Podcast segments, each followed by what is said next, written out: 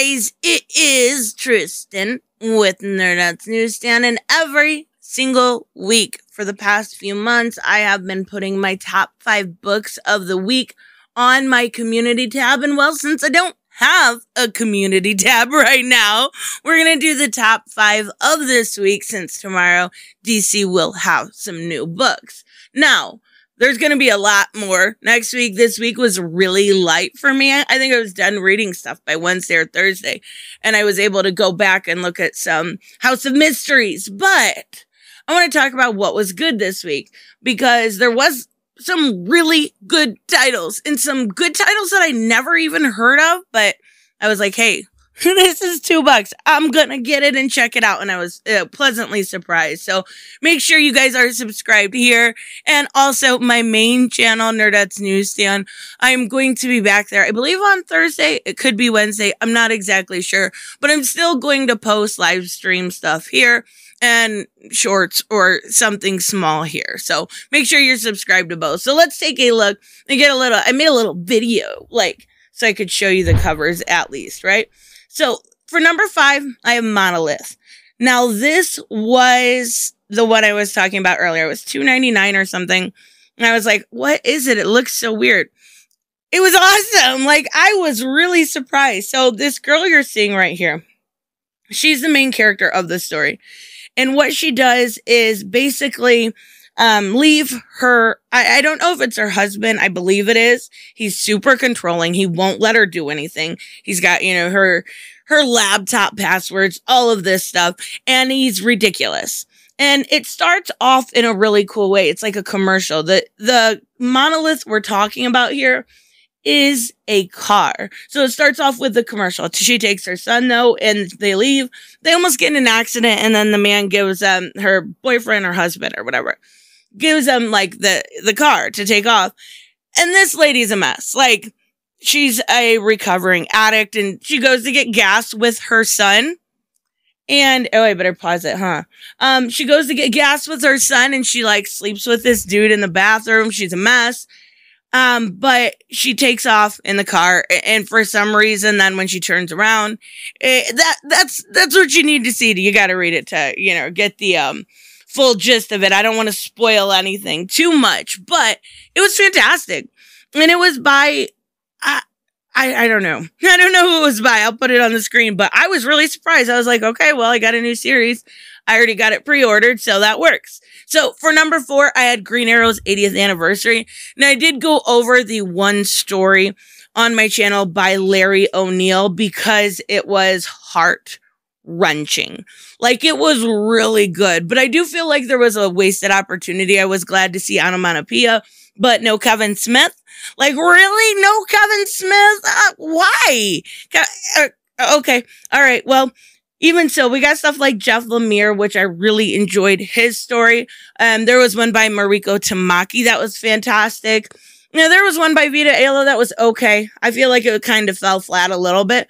But all in all, I thought this was really good. DC's been doing really good job with their anniversary and their anthologies. And I don't, I'm not a huge fan of anthologies because my brain's always going, where does it fit in? Where's what, what what's going on here? So I really did enjoy this. I thought they did a good job. And that one was so good. So for the next one, I have Department of Truth. And oh my God.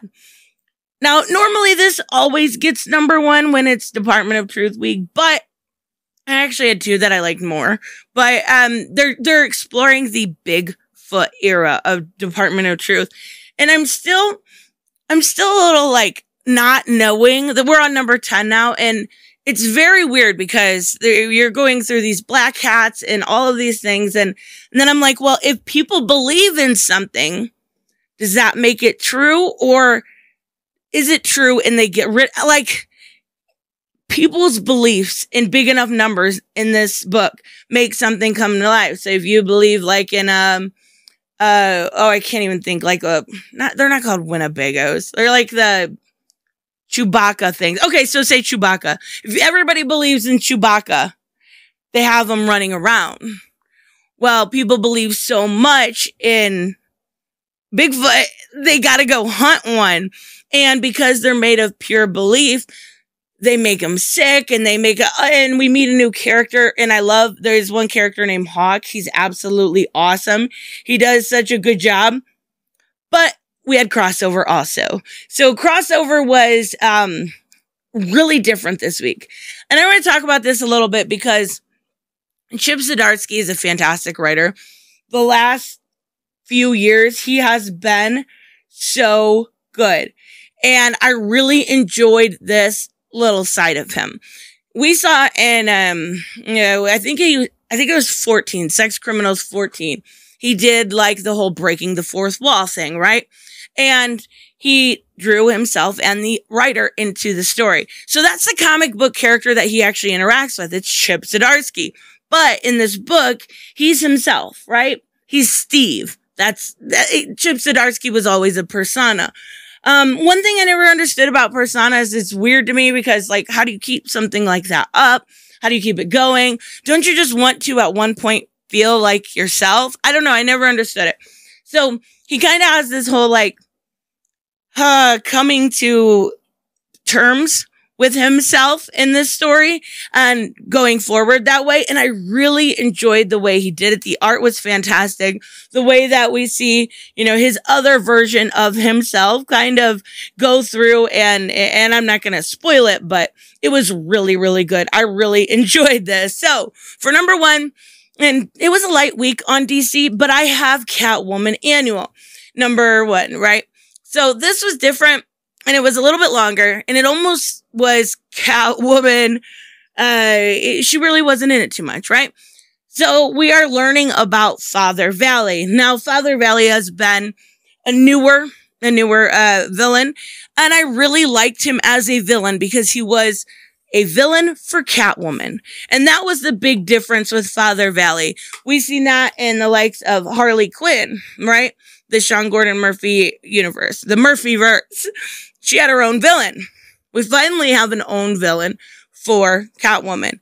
And not only did they make it hers, but they tied it in with Batman. So we find out in this issue, and I won't give it all away, but she, um, Father Valley actually is part of the Order of Saint Dumas.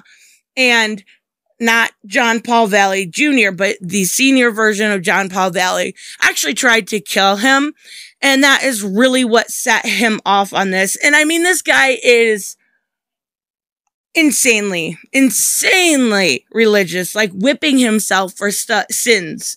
And I really like how they tied it in to Batman, but kept it its own thing they did a great job. I'm telling you, this is really one of the better books at DC right now. Ram V does a good job, even though I will say his uh, story in Green Arrow wasn't that great. It was just a poem and it, it was okay. He added a little literature in there. It didn't really work for me, but his, his Swamp Thing and his Catwoman and his Justice League Dark are so good. And honestly, Catwoman is something we're checking out. Like right now, we're seeing the strays, you know, come up and we're actually seeing Alleytown become its own little area in Gotham, whereas before it didn't matter. Now it's starting to matter. Catwoman is starting to matter. But I'm worried that they're going to take that away a little bit because I know in Fear State uh, next month that they're going to bring Batman back when they decided to take a year off. So I'm hoping that doesn't take too much away from Catwoman. But as of right now, fantastic book. Loved it. There's a variant cover that's done by Liam Sharp. Absolutely beautiful. So let me know down in the comments below what your guys' favorite book was this week. There was definitely some good ones, but next week's is better. We've got Wonder Girl, right? So let me know. I will see you guys in the next one. Bye bye.